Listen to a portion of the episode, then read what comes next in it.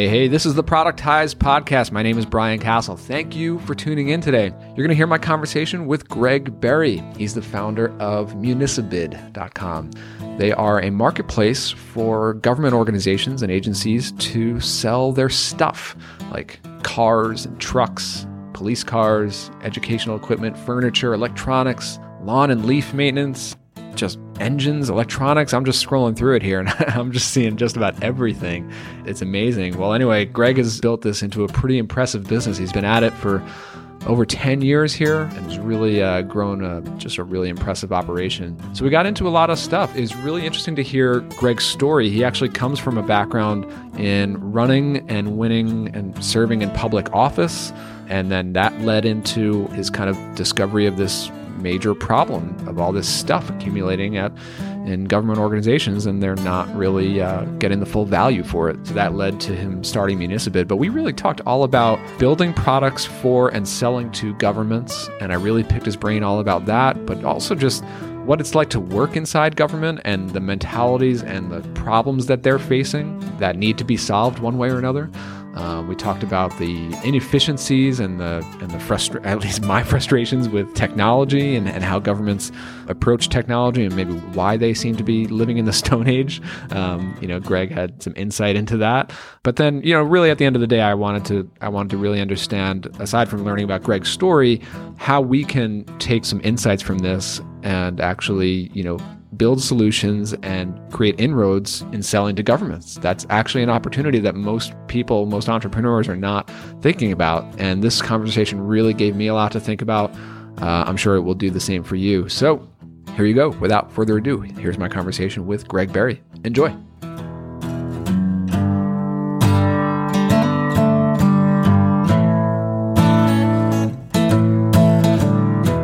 Okay, I'm here with Greg Berry. Greg, how's it going? Ah, pretty good, man. How you doing? Doing good. Glad to be here. Yeah, yeah. So I think it'll be interesting to kind of hear your story. You're, of course, the founder of Municibid, which you'll tell us all about. But, you know, I think it'll be really interesting to hear just in general building products and selling products to governments um, of all shapes and sizes. I think that's that's a topic that I haven't really heard talked about much until I heard you recently on the Tropical MBA podcast. So I invited you on here to maybe dive a bit deeper. So, uh, Greg, welcome. Why, why don't you tell us a bit about Municibid? Sure. It's a, um, well, I started it way back in 2006, which I know makes me sound old at this point, but um, it's gone, it's 11 plus years have gone by pretty quick. Basically, and we can kind of get into the founding story in a little bit, but I, um, it, Municibid is a online auction platform governments use to auction, governments and schools use to auction off vehicles, heavy equipment, tools, IT equipment, furniture, anything they could possibly think of that they no longer need, and in some small cases, things that they've confiscated to the public. So only government agencies can sell, and uh, it's open to the public both in the United States and Canada. And by governments, uh, we deal mostly with state and local level governments. So anything from the state level down, so states, counties, cities, you know, local municipalities, school districts, universities, water sewer authorities, transportation authorities, that sort of thing. So any anything kind of sort of quasi government related, we allow to sell on Municibid. Very cool. And yeah, I mean, like when I'm browsing the site, like there is just so many different types of things up for sale. You know, like from cars to trucks to like electronic equipment, engines, like all. Like I'm seeing a, a safe here. Like um, I'm kind of curious, like who buys this stuff? Is it just consumers looking for deals, or like who, or businesses, or yeah, so as you mentioned, it's pretty it's a pretty big array of items uh, that can be sold, and I'm always surprised what pops up for sale. Um, you just never know, and quite frankly, how much things sell for. It seems like the weirder things, the more money they get. But um, yeah, so uh, you know, it started out in the beginning, sort of the professional buyer who sort of knew about these government auctions, and now it's anyone really. So we've kind of done a good job of cutting out the middleman, which really increases the sale price of the item because it's going to the direct end user as uh, as opposed to a middleman that's you know kind of flipping it. Uh, although we still have a bit of that. It kind of really depends on what the items are. Cool. Can you give us like a sense of size here, like and whether that's revenue or people or products or? Yeah. So we um, we serve going on to 2,500 government agencies and schools across the U.S And, you know, really depending on their size, it determines how much they really have to sell, both in revenue and number of items, obviously. And we tend not to get into the revenue numbers too much just because we're privately held and uh, have sort of a, a highly competitive landscape that we operate in. So that's kind of an interesting story in itself. But we're continuing to grow. We're growing year over year. We're in our 11th year. In fact, we're going to have our best month ever again this month, which will be the third time this year that we've surpassed that sort of best month ever record. So we're continuing to grow constantly and consistently, even in our 11th year, going into our 12th year. That's great. So, you know, just looking at this business kind of on the surface, if, if, somebody just heard about it, I'm just seeing all these things that scream to me like this is a really, really just it from someone like me, like an impossible business to start. Like, first of all, I'm seeing it's a two sided marketplace, which is like an uphill battle. Um, you're selling to governments, which to me sounds like a big black box. Like, I don't know how to crack the code there, which I'm hoping to pick your brain about. And then the other side of the marketplace is kind of selling to consumers and all different types of all walks of life here and so many different types of products. It's, uh, it's pretty impressive that you've been able to kind of put this all together. Well, I guess the answer to, or kind of the, the reason that has all come together is sort of have a passion for this weird problem. so it, kind of drives uh, getting us over some of these hurdles and challenges, uh, the biggest of which is actually working and dealing with government. So maybe it's probably best to kind of go into the, the story about how I started this. Yeah. So kind of take us back because, like, actually, even way before that, like, where did you come from before all this? Sure. So I really consider myself an entrepreneur of you know for my entire life. I've just always kind of was into tinkering with things and you know obviously the classic yard sale type or uh, you know lemonade stand and going door to door selling you know magazines and doing whatever we need to do in high school or middle school even and up here in the northeast it was for me it was going door to door doing snow shoveling in the winter yep same deal yep. definitely uh shoveled a lot of driveways in my time, uh, mowed lawns and that sort of thing. But kind of going into more into high school, I had some pretty good opportunities that I took advantage of, including this mentorship apprenticeship program, which really gave me some valuable real world experience that allowed me to get started at a pretty early age in the uh, information technology industry. So in 11th grade, I had the opportunity to go work for a pharmaceutical company in their IT department. So this is back in 96 and I had an interest in computers since probably like 91 and 92 somewhere in there. Uh, my mom was my mom ran a help desk and my uncle was kind of a computer nerd who got me into it. And so, you know, it was very early on in the early 90s before, you know, the web. And uh, so the internet was really around, but, you know, the web wasn't. Um, and I'm not even sure I knew what the internet was at that point. I was 11 or 12, but just really, my mom would bring home books, computer books, and I would basically break the family computer and try to, you know, repair it. nice. So, um, anyway, I got, uh, I had some great opportunities in high school where I uh, went into this apprenticeship program, worked for a large pharmaceutical company in their IT department. And then I moved on to a small business, kind of doing their IT stuff, you know, with respect to networking, computer repair, doing some stuff with servers. And then my naive self, right out of high school, I decided I was going to start an IT company while I went to college. So this was like pre Y2K. So this was 98. And there was a lot of opportunity with everyone freaking out about Y2K stuff. So I started this company, went to college kind of the same time. And then when I graduated college, I really decided to get serious about the business. You know, I rearranged all my college classes so I can work during the day. So I was really building up a nice client base and then, you know, decided, all right, this is it for me. Like, you know, I'm doing this business. And long story short, I sold that in 2010 to focus on the growth of Municibid, which I, again, I started in 2006. Wow. So I guess let's just kind of like skip into Municibid a bit, but like, how did you come across that problem? I mean, whether it, and was the problem that people in government had all, all this stuff that they couldn't get rid of, or that was the problem on the other side of the market where there were like buyers looking for this stuff that's kind of like, you know, going to waste in government? Well, so I, in uh, 2004, I ran for public office in uh, the town basically I grew up in, which was a really interesting experience. Um, So let me try to understand that. So you're this was after college, but you're still running the IT business and and you decided to run for office? Yeah, so I was 24, 25 maybe when I was elected, which again, um, I think I might have been like the youngest person on council. I'm not sure.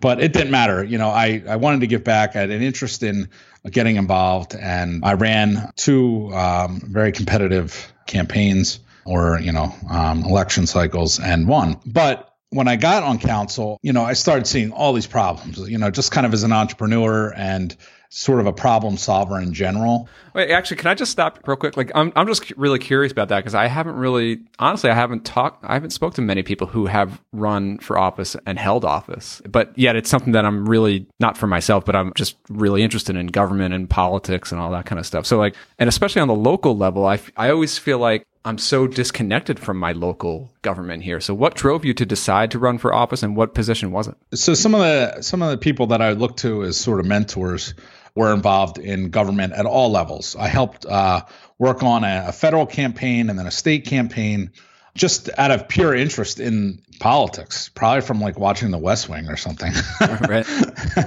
so, you know, I just kind of got involved with it and really liked the process and liked the ability to sort of get things done and get things moving. So the, this position opened up after this guy who's been on council for like forever um, retired. So the position opened up. These mentors encouraged me to run. And was it a big town? A relatively large town, a, a population of about 30,000 or so. So pretty decent sized small town. And you know, with a lot of media coverage for some reason. But I, you know, that's a, I guess that's kind of a different story. So, like you said, you you really don't hear much about what goes on in your local town. But in our in our case, we had media coverage all the time for like literally everything but in any sense, so being an elected official is an interesting thing. I mean, I've learned so much in the four years that I did it, probably most of which was that I did not being like being a, an elected official. Yeah. Like, what is it like to work in public elected office? And like, how is that different from just working in the private sector or running your own business? Well, I think there are a lot of similarities. I think the one thing with us, since we had so much attention, was that it got weird just being out locally and people knowing you and you know always wanting to complain. Like no one really ever came up and said like hey you know i really like how you know the streets were plowed this morning. Right. Uh, you know they, they come to you with problems. Right right.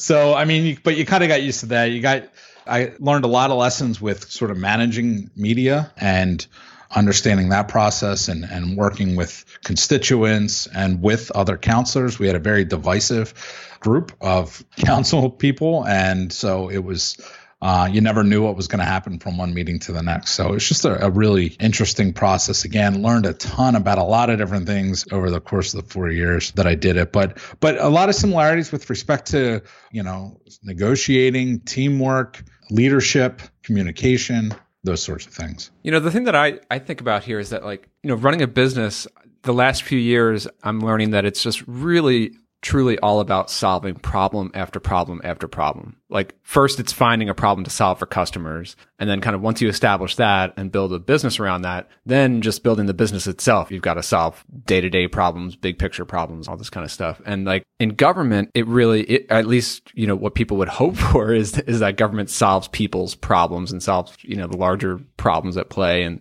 so how like can you speak a bit to that about like solving problems working within government versus solving problems as a business? I, I feel like that's a obviously these days there's a ton of frustration out there with government government in general, but I feel like that's one of the biggest things is like I could look to all these problems out there and I know what the logical solution is. I could see the set of facts, but the problems aren't being solved, or at least that's that's the general. Like, how does that play out. Yeah. I, I mean, I think you hit the nail on the head. I mean, so every, you know, every month in our meetings, so we had, we had, basically we had two meetings a month. We had one that was considered a work session and then two where, where we actually voted on the agenda items, which was always kind of a circus because we had public comment and TV cameras and this and that. And really everything was a problem. You know, every, every month we had a list of agenda items, which all, you know, it was um, just a bunch of problems that we had to solve. And within those agenda items were problems. And then we had to negotiate and deal with, you know, working with people's personal or political agendas mixed in. So it, you know, that's where it kind of differs with running a business than running, you know, a town council. Yeah, I guess with a with a business you can just kind of go like straight to the best, most efficient solution. Correct. Whereas in government, there's just so many different stakeholders. I guess definitely. And so one of these problems that I saw, which is kind of how I got started with Municibid or came up with the idea for Municibid, was that we were selling stuff like old police cars and equipment and that sort of thing for like nothing. And so we'd sell an old police car for three hundred dollars that was like had a blue book value of three thousand dollars. And I'm like, why aren't we getting three thousand dollars? Know, the reason was that no one knew the stuff was for sale because all we legally had to do was put an ad in the you know the local classified paper or you know section of the local paper, and no one you know of course no one sees that. And then the process to bid requires you to come down to the borough hall, fill out a bunch of paperwork and it just wasn't convenient at all. And it, it, scared away just normal people that you know, even if they would know about it. And then, of course, the next agenda item we would we'd be struggling to come up with a thousand dollars to fund the police or something, you know. Right. and we just gave away, you know, two grand the agenda item before for you know for no good reason. So I started noticing that a lot of towns were having the same problem, and I'm like, why aren't these towns selling online? And at least for Pennsylvania at the time, they had just uh, the state just had made electronic bidding legal. So it was kind of timely being in 2006 you know for kind of seeing this problem and then seeing what we can do about it. But also some of the other options like ebay you know like why aren't we selling on ebay? And that really came down to cost customer service and uh, compliance with respect to working with them. The, the cost was just kind of prohibited for the type of items that the boroughs were selling. The customer service aspect was really the major part because no one at eBay is going to handhold the government agency's hand, you know, to list these items and deal with people and that sort of thing. And then really the compliance issue with respect to transparency and open government and that sort of thing. So it's interesting. It sounds like part of the problem there, as you saw it, was that just like this obviously needs to get done. Like somebody needs to take care of listing these items and selling them and finding buyers for them. But nobody in these government organizations is actually tasked with doing that, or they're, it's not really part of what they're there for. So it just doesn't get done. Yeah, I didn't recognize that as a challenge until a little bit further down the road. I mean, the biggest challenge was trying to get uh, governments to try something new.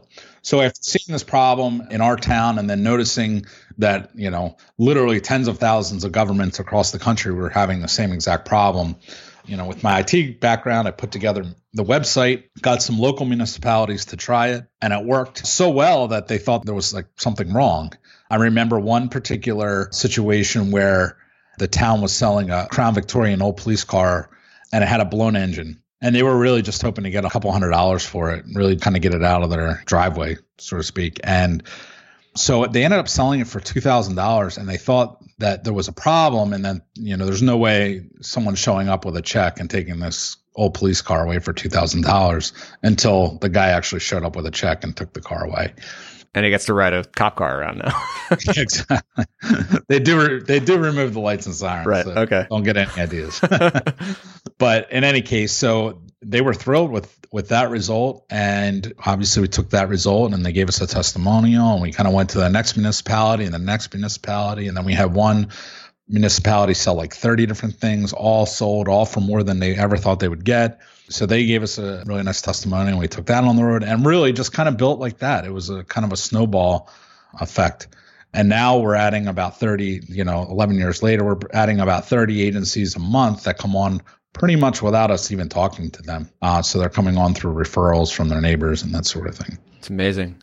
Yeah, early on with what you were saying about you know the, the, person in the you know in the government was there that person? And and yeah they're you know typically actually a lot of them thought it was fun to do. Yeah once they see that it's working it's yeah and they you know they see that it's easy and, and it you know as easy as it was then it's even easier now. Um, we we like to say it's surprisingly simple.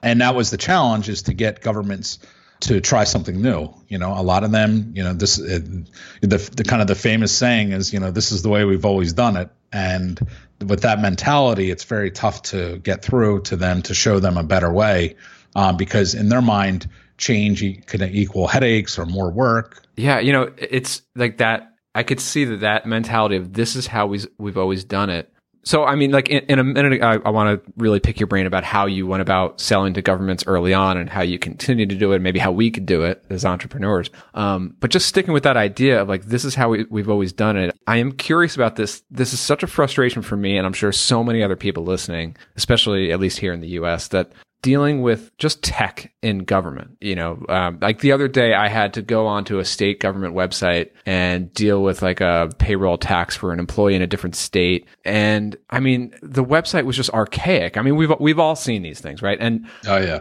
and you know, the thing wasn't working, and I and I couldn't figure out like just a simple way to like see basically see my payment history, like what have I paid in the last year. And I click on the help link it launches this browser pop up and it's okay i'm not even joking here. It's i know what you're going to say. it's tell it's giving me instructions on how to use the computer mouse to navigate the form fields and then use the keyboard to type my answers into text fields. Like it's that's the help section. And i'm like are you this is 2017 like how am i even looking at this on a screen here? And it's insane you know? And i'm and i'm just thinking like how does that happen? How can and this is a website that serves just thousands and thousands of businesses every single day. It's not like just an obscure thing that has no user base. This is like that's insane to me. And and I believe me, like I'm I tend to fall on the on the left leaning side of things, but when I see how inept government can be at implementing just the most basic tech, you know, it's it's tough. it's it uh, just imagine being in it on a daily basis. Um, I won't say which state it is, but there's a state that has their vendor portal. So like if you want to do business with the state, you have to like register and that sort of thing. And in order to go through one part of the process, which is required if you're going to work with the state, it literally pops up and says Internet Explorer 6.0 is required to do this oh, website. like I have a screenshot of it and all. It's outrageous. But so, you know, those are the challenges to work with government. You know, it's another one of those things where the challenge of government is the opportunity. And so if you can kind of navigate your way through that in the end, you can have a nice business. But you're going to deal with just the government's moving at a, a, snail's pace. They're 10 to 20 years. Literally, I'm not even joking on the technology side behind, uh, 10 to 20 years behind on that. Some people, depending on who you're dealing with, have a it's not my money mentality. So even though here at Municibid, we're increasing their revenue on these items in some cases by you know thousands of percent more. You know if they perceive it if that particular individual perceives a change to give them you know cause them more work or whatever doesn't matter how much more money we're saving or returning to the government. It's incredible to me because, you know, like so many of us who run these small online businesses, little apps, like we would kill to have 10x or 100x the user base of what we have now. But government websites, even just a local town website, but you think about, you know, just these massive federal government websites, I mean, millions of users. That's such an opportunity for some state of the art tech and user experience engineers to come in and really build something great. But, you know, and uh, you were, we're left with these completely outdated systems that cause all these extra problems. And it's, um, well, one of the challenges of dealing with government of many is the requirements that they have in order to work with them. So if you're a company, let's say less than 5 years old, you might be disqualified from even even considering you. There's a lot of requirements, you know, in our business we, you know, even though, I mean, we've been around for 11 years, thankfully, uh, because sometimes the requirement, you know, even though we have a superior product and utilize latest technologies and super efficient and easy to use and a great user experience, if we weren't around for more than five years, we wouldn't even have an opportunity to be considered. So a lot of these governments have some, you know, this five year requirement. You must be in business for five years. And so, you know, a lot of young companies have a lot of trouble getting started and getting traction with government because of these sort of outdated requirements. And you know, one thing that I, you know, not to just keep kind of listing out my frustrations here, but maybe this this actually relates to how you sell to different agencies or go from agency to agency. I mean, one thing clearly that I just notice all the time is that, like, at, at least at the state level, these different agencies do not talk to each other, both the people and the tech, right? Like the websites do not sync, the records do not sync. Like I have like three different logins for the state of West Virginia because I had one employee there once. And then I call up, you know, the unemployment insurance and they're, you know, they're like, oh, you have to talk to the Department of Revenue. That's a different phone number. Like nobody's talking to each other, right? So I guess the question that I have is like, how much of that do you see? Like if you sell, let's say to a local, to like a board of education, does that tend to come in the same sales package as the, you know, the police department in that same town? Are they completely separate? And like, how do you kind of go, kind of navigate that? I, I hate to say it, but it really does depend on the larger agency itself. So we what we kind of do is we look at it as not really an agency in total. We look at individual job titles. So we have five job titles that we our roles, I'll say, that we typically target, which is typically the administrator or town manager or a business administrator in a school, uh, a director of purchasing, um, director of public works, police chief, and fire chief those are generally the people that we sort of talk to.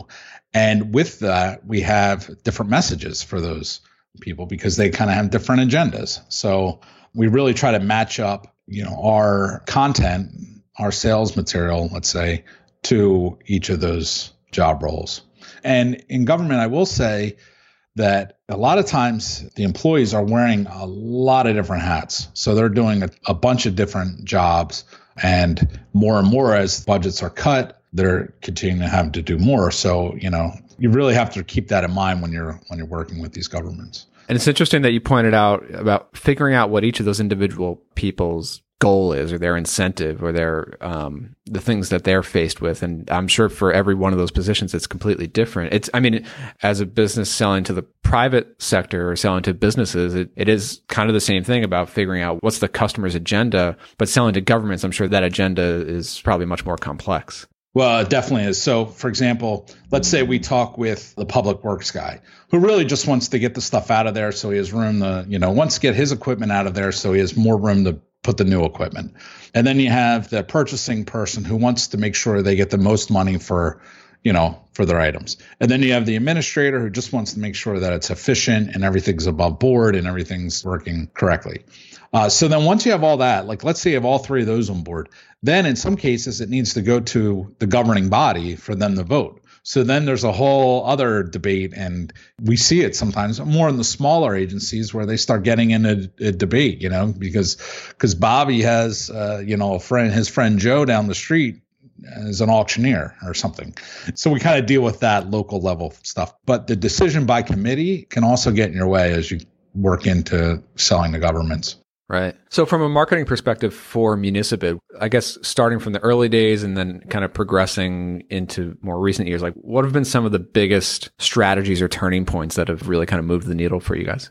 Well, it's evolved uh, for sure. So early on, it was whatever we had to do to get the word out. So if I had to drive to you know one town to the next and either talk to someone or leave our paperwork or ask for referrals from the people that had success, um, to then you know doing direct mail which by the way direct mail still is probably our number one marketing channel for getting governments on board. And then uh, also conferences.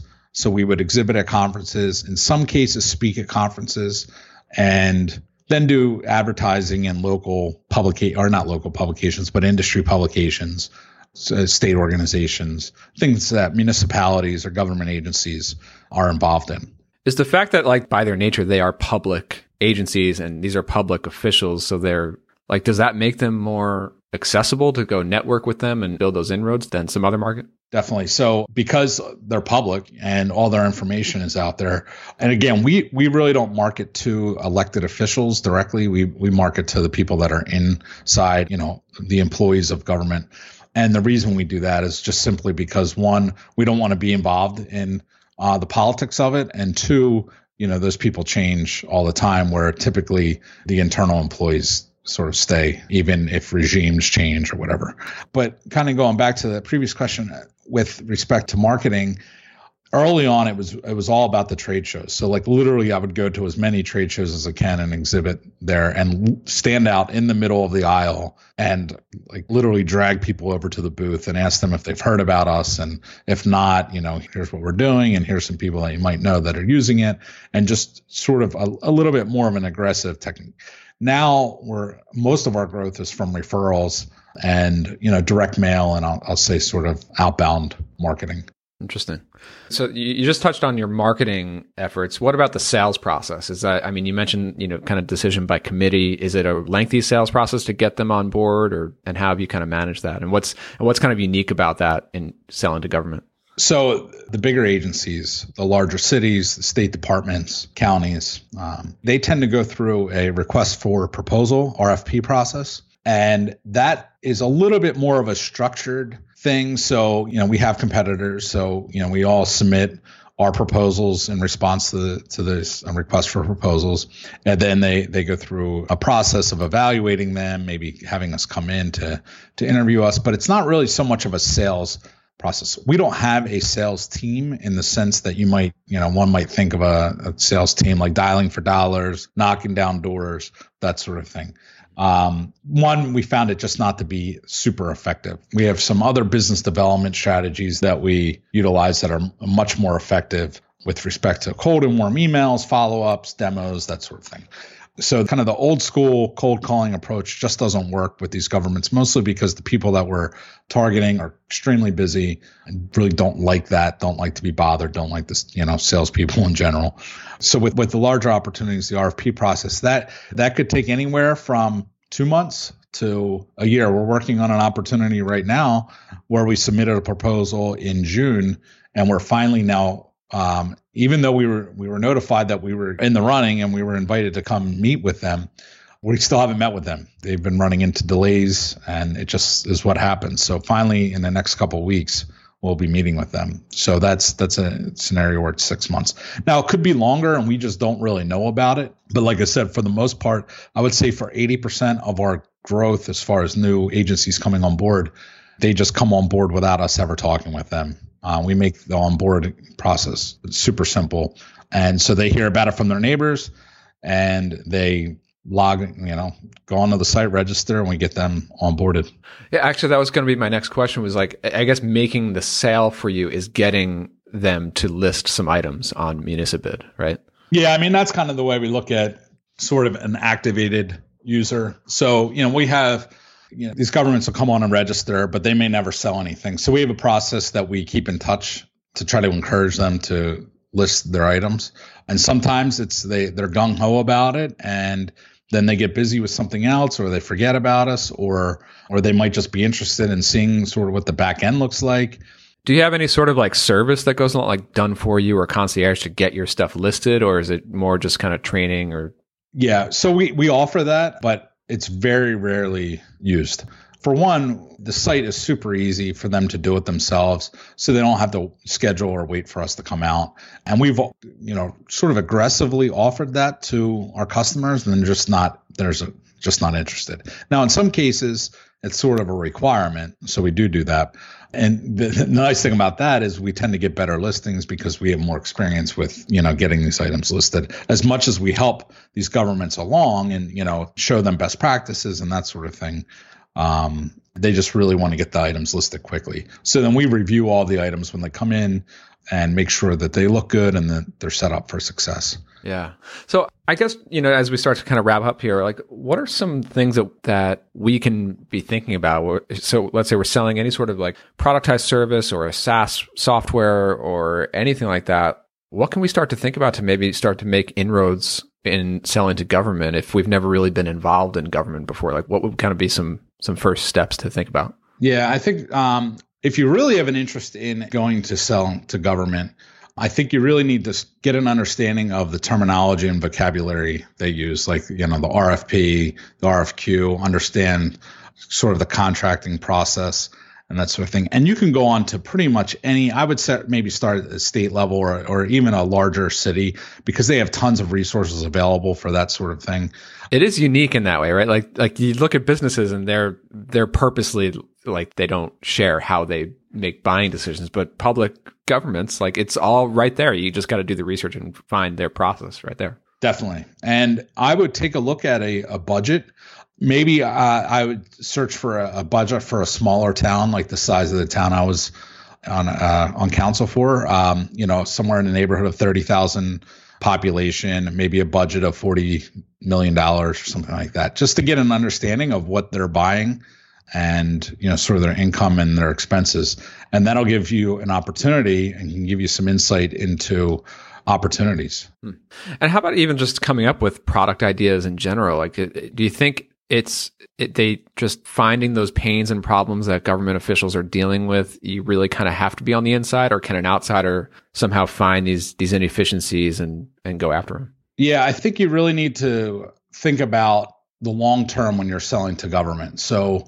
Uh, if you're looking to make like a quick buck off government, that's just not the opportunity. So when you're dealing with government, you're going to have to plan to to be in it for the long haul, at least uh, you know, three to five years at minimum. And, you know, it could take you a year of sort of research and understanding to figure out if there is an, even an opportunity. But there are tons of opportunities. Governments buy all kinds of things. So the federal level is kind of a, an entirely different animal, but they they buy everything. Like uh, two years ago, they bought $800,000 worth of pancakes. I think in 2015, they spent $3 million to study World of Warcraft, to give you an example. Um, just all kinds of different things that they that they buy and i'm sure just tools like like software tools just to like they're running jobs just like any other organizations are, are running jobs right yeah so you can get an idea and and honestly you could just call and ask what these government agencies are using or look up some of the conferences, the government related conferences, and check out the vendors that are exhibiting. So each state has typically a, a conference for their municipalities. And I was saying before we hopped on the call that I'm going to be up in Connecticut for uh, Connecticut Conference of Municipalities. So all the municipalities converge, and you know there's a trade show with a ton of exhibitors uh, from a wide range of uh, offerings. But there's even op- opportunities that sort of don't really exist right now, which I think are the big opportunities, and obviously ones with fewer competition. So, I mean, I just think from on a product side, like there's opportunities for sporting equipment and, and parks and rec, and then there's the packaged food and beverage on the services side.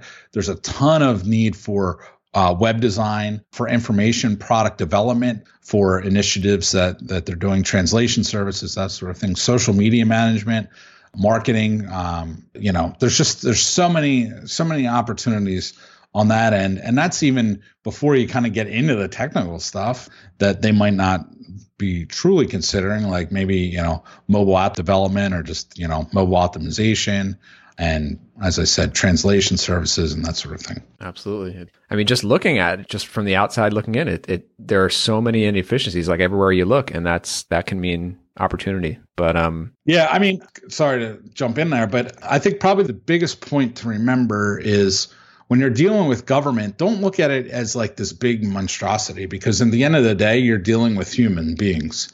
And I think probably the one thing if I, if there was like one piece of knowledge I could share is just make sure that they think they came up with your idea and not that you did. So, you know, especially if you're dealing with someone who's more publicly visible. Makes sense. Yeah, absolutely. And you're right. Like at the end of the day, all business, it's people selling to people trying to get a job done. So that's great. Well, Greg, thanks so much for doing this. I think it, uh, you know, gave me a lot to think about. I'm sure the listeners will have a lot to think about from this one. So, of course, your business is at municibid.com. We'll link it up on the show notes. Um, anywhere else people can connect with you? Yeah, sure. They can connect with me pretty much anywhere at Greg M as a Matthew Berry, and always happy to help or uh, talk shop with respect to just you know sort of business in general or doing business with government. Happy to help out. Awesome. Well, thanks, Greg. Yeah, thank you, Brian. It's been a pleasure.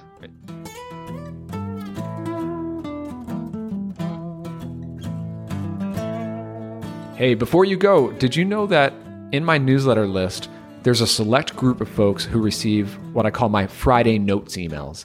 That's where I share some behind the scenes updates about the businesses that I'm working on in real time, some personal updates, and some tips. They're kind of a change of pace from the other stuff that I usually send out. And so my longtime subscribers really enjoy these emails, and I get a lot of feedback on them. But if you're not getting them yet, you can actually get my next one by going to castjam.com slash Friday notes. That's Friday dash notes. I'll connect with you soon. Thanks for tuning in today.